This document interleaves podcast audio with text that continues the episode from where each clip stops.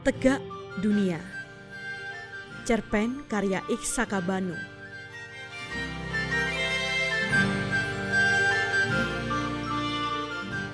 Versi cetak Koran Tempo 2017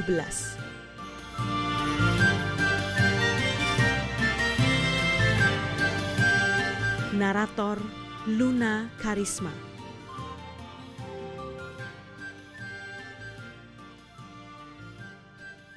Setelah mendaki beberapa anak tangga curam, tibalah ia di bagian atas kubu. Sebuah bangsal luas dengan enam buah jendela yang terbuka lebar. Rambut coklatnya langsung berkibar diterpa angin laut yang menerobos melalui jendela-jendela itu. Ia menghampiri pintu utama dan berdiri terpaku di sana. Bau laut yang belum begitu akrab bagi hidungnya kembali menyerbu.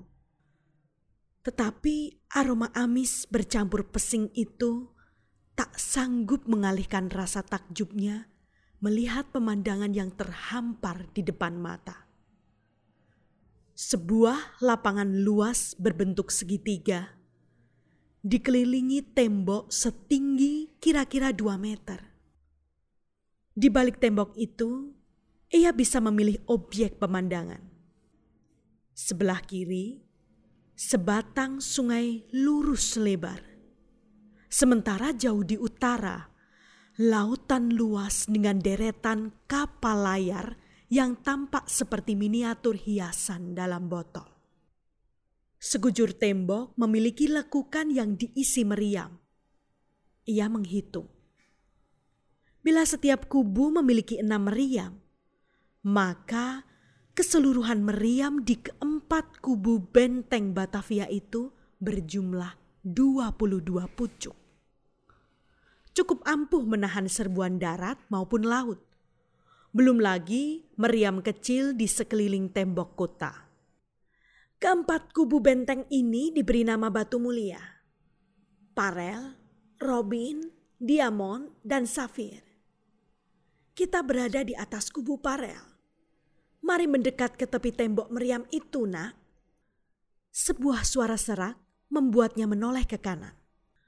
Engkau akan melihat Sebenarnya kita perlu semacam menara pengawas di seberang kali besar sana.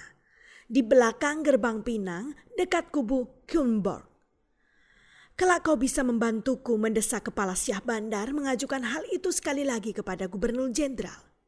Sambil mengayun kaki, Jan van de Vleck, pemuda berambut coklat itu, mencuri tatap wajah lelaki tua bermata satu yang mengajaknya bicara dan mulai merasakan nuansa ancaman walau dalam bentuk samar.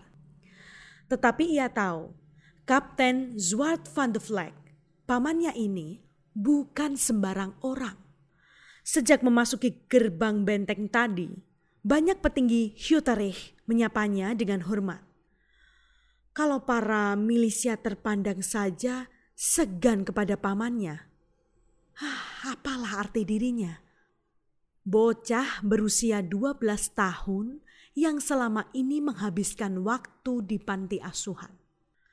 Sangat bijak kiranya memasrahkan nasib sepenuhnya kepada sang paman. Walau terus terang, ia merasa tak nyaman berdekatan dengan makhluk buas yang senantiasa mengeluarkan aroma alkohol dari mulutnya ini. Mengapa kita perlu menara pengawas, Paman? Tanya Yan Sembari dalam hati berusaha menebak. Seperti apa bola mata kapten tanpa sungkup penutup mata itu. Penting sekali. Telunjuk Kapten Van de Vleck teracung ke depan. Agar kita waspada dan segera menutup gerbang pinang di atas kali besar itu bila dari jauh terlihat kapal asing yang ingin menerobos masuk kota. Selain itu, menara juga bisa dipakai para nahkoda menentukan garis bujur. Yan melongo arah yang ditunjukkan pamannya, lalu manggut-manggut. Ah, engkau harus mulai belajar soal kapal dan pelayaran, nak. Ujar Kapten Van de Vleck. Sesuai surat wasiat ayahmu, aku harus mendidikmu menjadi pelaut. Akhir tahun ini, kau harus pergi dari rumah yatim piatu itu. Tinggal bersamaku di rumah milik almarhum orang tuamu di Malai Bayer Kerah. Bila aku berlayar, kau mesti ikut. Nanti ku minta pemilik panti asuhan agar memberimu keleluasaan bertemu denganku lebih banyak lagi. Yan tidak memberi jawaban. Sinar matanya memancarkan keraguan. Hei, tak suka menjadi pelaut. Kapten Van de Vleck mendorong pundak Yan. Ah, jangan bikin malu. Ayahmu nahkoda hebat. Kakekmu juru di kapal Hollandia, kepercayaan Cornelis de Houtman.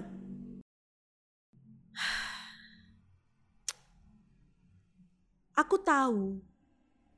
Aku pun mulai menyukai laut. Yan menghela nafas. Lalu melanjutkan bicara dengan suara lebih rendah. Namun, menurut Tuan Van Helove, hidup sebagai pelaut menjauhkan diri kita dari surga.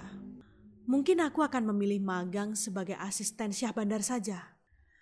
Jauh dari surga? ah, tentu saja. Kapten Van de Vleck mendadak terpingkal-pingkal. Kami gemar mabuk dan selalu mampir ke rumah pelacuran di setiap pelabuhan. Tidak pernah berdoa, kecuali saat kapal diserang badai. Itu pun sesungguhnya bercampur sumpah serapah.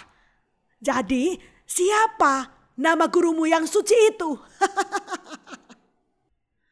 Marius van Helove. Jawab ya. Pendeta dan guru agama kami di panti asuhan. Kapten Van de Vleck berhenti tertawa. Ah, mana ada pendeta di sekitar sini? Semburnya. Pendeta resmi VOC adalah Tuan Johannes Tertemius. Dan ia tidak mengajar di tempatmu. Orang ini pasti hanya Zikan Rooster. Banyak lagak. Betul, kami jauh dari surga. Tetapi tanpa kami, para penjelajah samudra ini, mana mungkin Eropa bisa mengenyam kesejahteraan? Justru Tuan Van Helove bicara soal penjelajahan samudra itu, Paman. Sahut Yan. Di situlah letak dosa yang lebih besar dibandingkan mabuk atau main perempuan.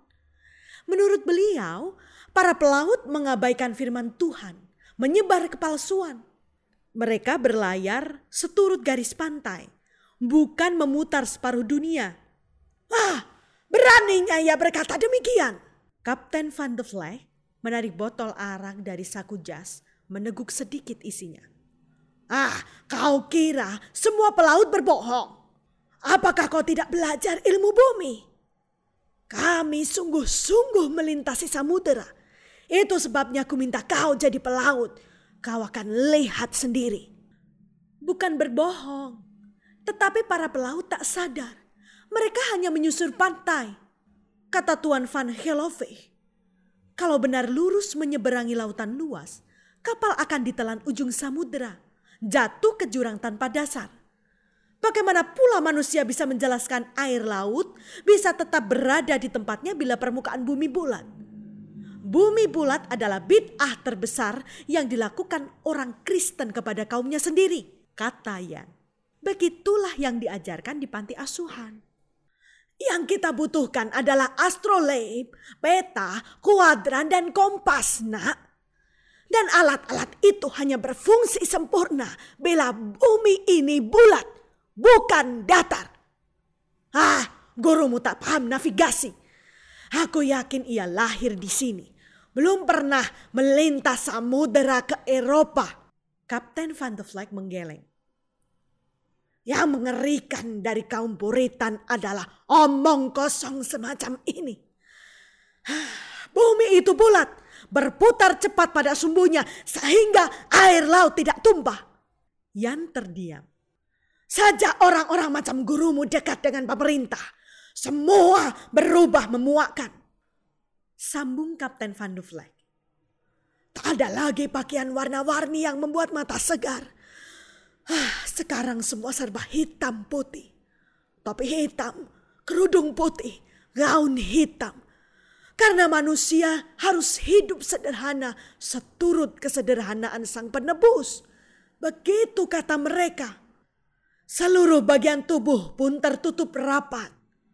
Lalu mereka mendebar ancaman neraka bagi pelanggarnya. Di lain waktu, berjenis larangan itu justru dijadikan alat fitnah.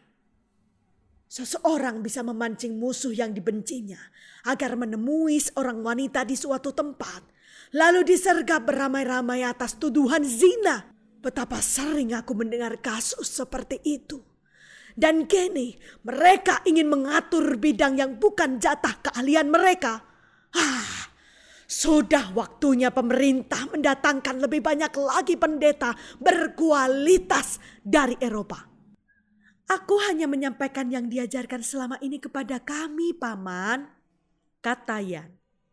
Ya, ah, tapi jangan ikut menjadi tolol. Mentak kapten. Lihat kapal di sana. Semula hanya tampak ujung layar. Kini seluruh bentuk kapalnya muncul. Kau tahu artinya? Bola, Yan. Bumi seperti bola. Kapal merambat ke atas, mengikuti lengkungnya, dan air laut tidak tumpah. Mengerti, Yan? ya, Paman. Jawab Yan tanpa gairah. Don kereluten!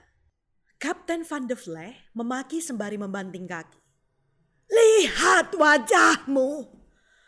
Ah, kau benar-benar sudah keracunan pikiran abad kegelapan. Pulang sajalah. Minggu depan kita lihat apa yang bisa kau pelajari tentang kegiatan di Syah Bandar. Ada kapal dari Eropa akan masuk. Datanglah sepagi mungkin. Temui aku di ruang pabean. Yan mengangguk lalu menyeret kaki kembali ke bangsal. Kapten Van de Vleh mengawasi punggung kemenakannya dengan gundah. Sejak ayah anak itu memboyong istri mestizonya tinggal di rumah pusaka keluarga Vleh, ia segera melihat bahwa hidup berumah tangga, apalagi mengurus anak, tak ubahnya seperti neraka. Setiap hari, Perempuan brengsek itu membuat abangnya dan seluruh penghuni rumah sakit kepala. Lebih sakit dibandingkan pengaruh tiga botol arak Madeira saat bangun pagi. Selain mengatur hidup suaminya, perempuan itu tak segan mencampuri urusan pribadi adik iparnya. Maka, suatu hari, pada usia 14 tahun, ia tak tahan lagi ia memutuskan pergi dari rumah kakaknya, ikut kapal New Horn, bertualang dari laut ke laut. Syukurlah nasib baik berpihak padanya. Dari kelas biasa, jabatannya meningkat menjadi pembantu juru mudi. Lalu naik lagi menjadi juru mudi. Kemudian asisten mualim tiga.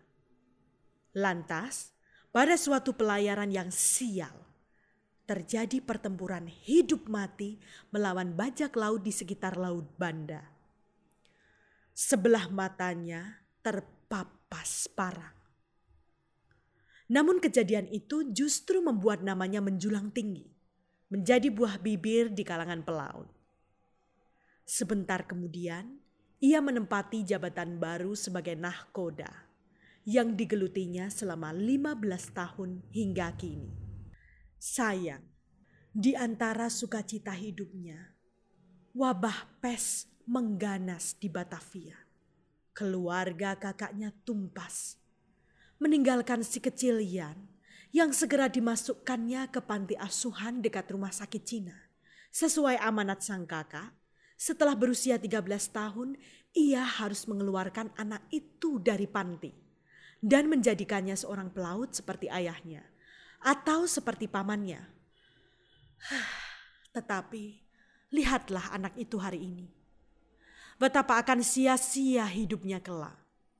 Namun, ia tak boleh menyerah. Mulai sekarang, Yan adalah bagian hidupnya. Ia bertanggung jawab atas masa depannya.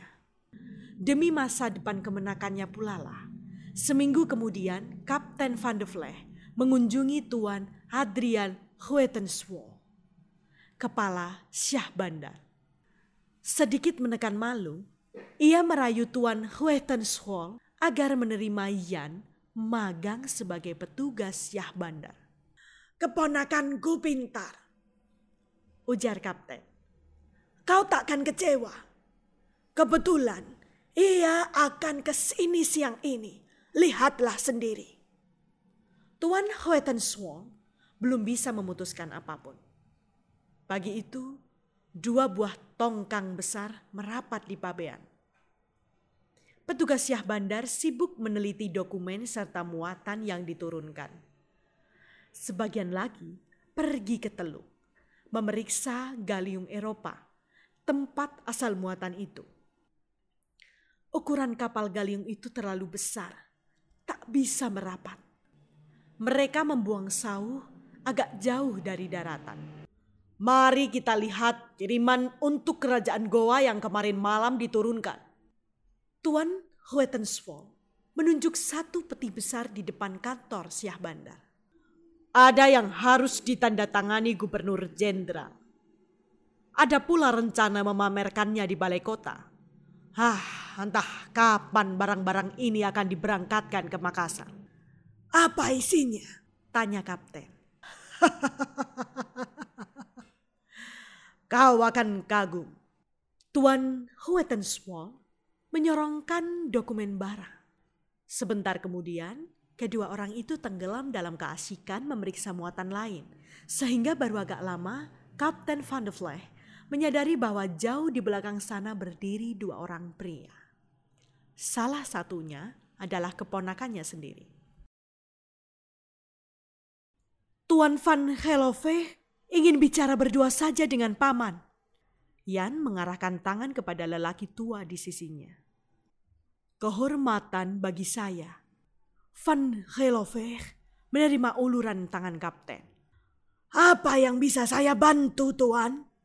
Tanya kapten setelah mempersilahkan Van Gelover duduk di ruang tamu Syah Bandar. Sebelumnya, terima kasih telah merawat keponakan saya selama tujuh tahun. Semoga ia tak merepotkan Tuan. Yan sama sekali tidak merepotkan. Van Gelover melipat kedua tangannya ke atas meja. Tetapi sejak pulang dari pertemuan dengan Tuan minggu lalu, ia membuat resah panti asuhan dan sedikit membuat saya kecewa. Ini berkaitan dengan paham yang Tuan sampaikan kepadanya. Hmm, silahkan teruskan.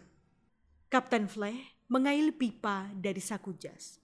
Saya belum menangkap maksud Tuhan. Baiklah, saya akan langsung saja. Van Gelover merogoh tas, mengeluarkan sebuah Alkitab. Saya orang bodoh Tuan, tidak akan bisa memahami ilmu pengetahuan. Bila Tuan ingin mengambil Yan hari ini, silahkan bawa. Akan saya kembalikan biaya perawatan setahun ke depan yang sudah Tuan bayar. Tetapi Lepaskan dia dari paham yang bertentangan dengan sabda Tuhan. Sabda Tuhan? Kapten menggaruk kepalanya. Tuan Kapten, rahang Van Helove tiba-tiba mengeras. Tuan terlalu sibuk dengan urusan duniawi dan ilmu kelautan yang begitu Tuan puja bersama rekan-rekan Tuan. Sehingga barangkali Alpa mendaras kitab suci. Oleh karena itu, Biarlah pagi ini saya sampaikan beberapa ayat dari kitab Mazmur untuk Tuan. Kapten Van de Vleck diam menunggu. Engkau yang berpakaian keagungan dan semarak, seru Van Hellover. Tangannya menelusuri huruf di atas halaman kitab bersampul kulit itu. Yang telah mendasarkan bumi di atas tumpuannya. Sehingga takkan goyang untuk seterusnya dan selamanya.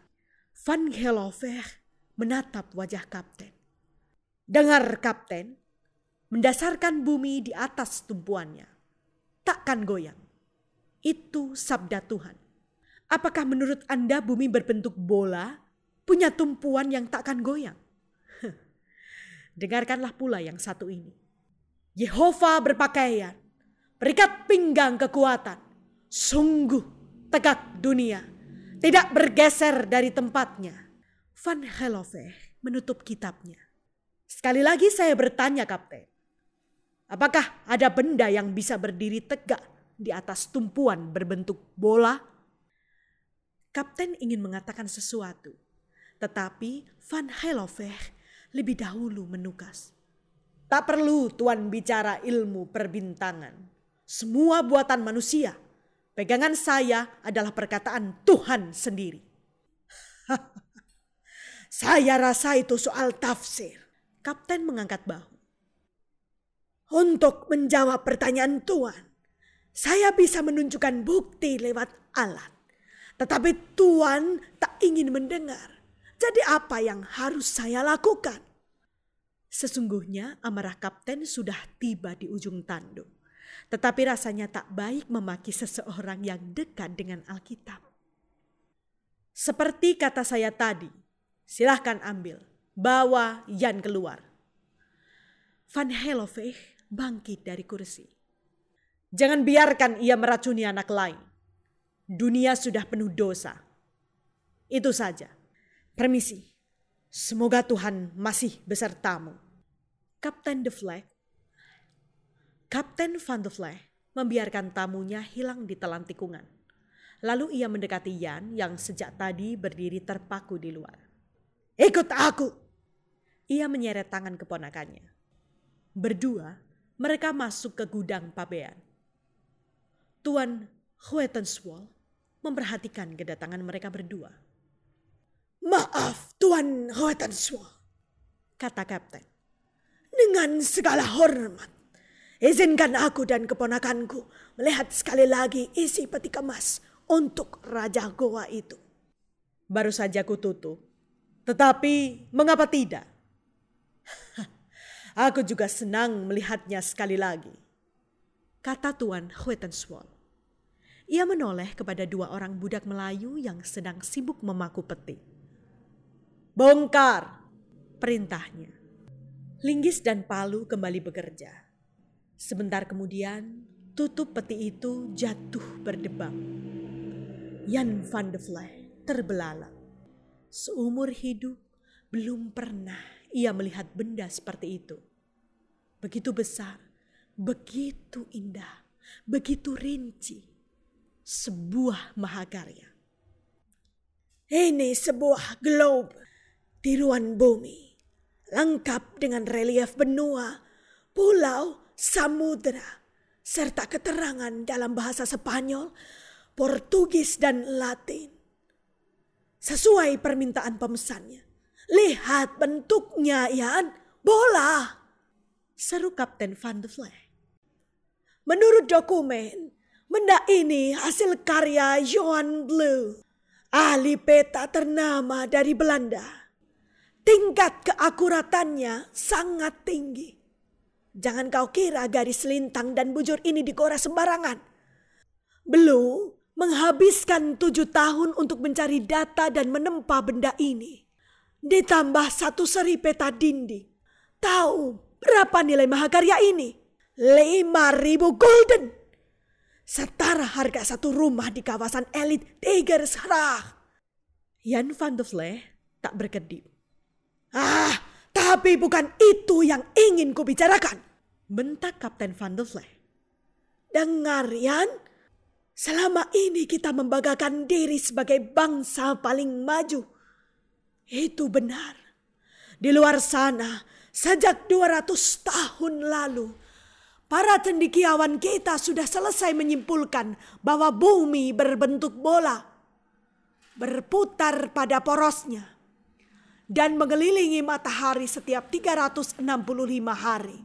Tetapi, tahukah kau siapa yang memesan globe raksasa ini? Yan menggeleng. Pemesannya adalah Karaeng Patingaloang. Mangku bumi dari kerajaan Goa seorang pribumi. Lanjut Kapten Van der Vleck. Usianya 18 tahun. Tetapi sudah menguasai politik dan hukum tata negara. Fasih bicara bahasa Belanda, Inggris, Spanyol, Portugis, Arab, serta Latin. Lihat sketsa wajahnya ini.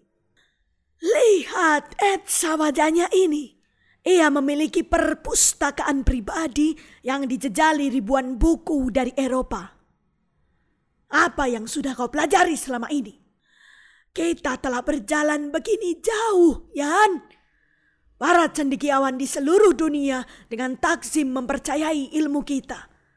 Sementara orang dari panti asuhan itu hendak kembali ke zaman kegelapan. Hah, ia boleh setia pada keyakinannya tetapi ia tak bisa mengancam pihak yang sudah memiliki bukti lebih kuat dan diuji banyak orang.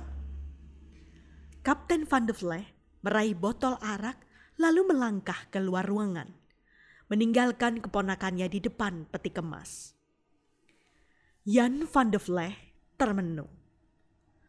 Perlahan ia berlutut. Tangannya menyentuh lempengan tembaga yang ada di bawah globe. Keempat sisi lempengan itu berlubang. Tampaknya disediakan untuk ulir paku. Sebelum dipasang pada dudukan globe, lempeng itu harus ditandatangani gubernur jenderal dan kepala dagang Hindia, nak. Tuan Huetenswol yang sejak tadi mengamati Yan merasa iba. Ditepuknya punggung Yan. Pamanmu pelaut hebat, Pelaut hebat tak takut mati. Mereka bertualang, meninggalkan tempat aman, menerobos tabu, membuktikan bahwa kadangkala dunia jauh lebih menarik dibandingkan yang dibayangkan secara kaku dari balik meja atau ruang rapat pemuka agama. Jan van de Vleck menunduk. Matanya mengeja tulisan yang digrafir rapi di atas plakat tembaga itu. Potongan puisi karya penyair Belanda tersohor, Joost van Vonde. Kantor Tuan 17 Kirim bola dunia pada Patingaloang Agung yang benaknya selalu penuh rasa ingin tahu sehingga seluruh dunia terlalu kecil. Jakarta, Januari 2017. Rooster, peran sesungguhnya adalah penghibur orang sakit. Oh, saya, saya ingin enak. Rooster, artinya peran sesungguhnya adalah penghibur orang sakit, membacakan ayat Alkitab. Belakangan, karena terbatasnya jumlah pendeta di Hindia, mereka mengambil alih peran pendeta.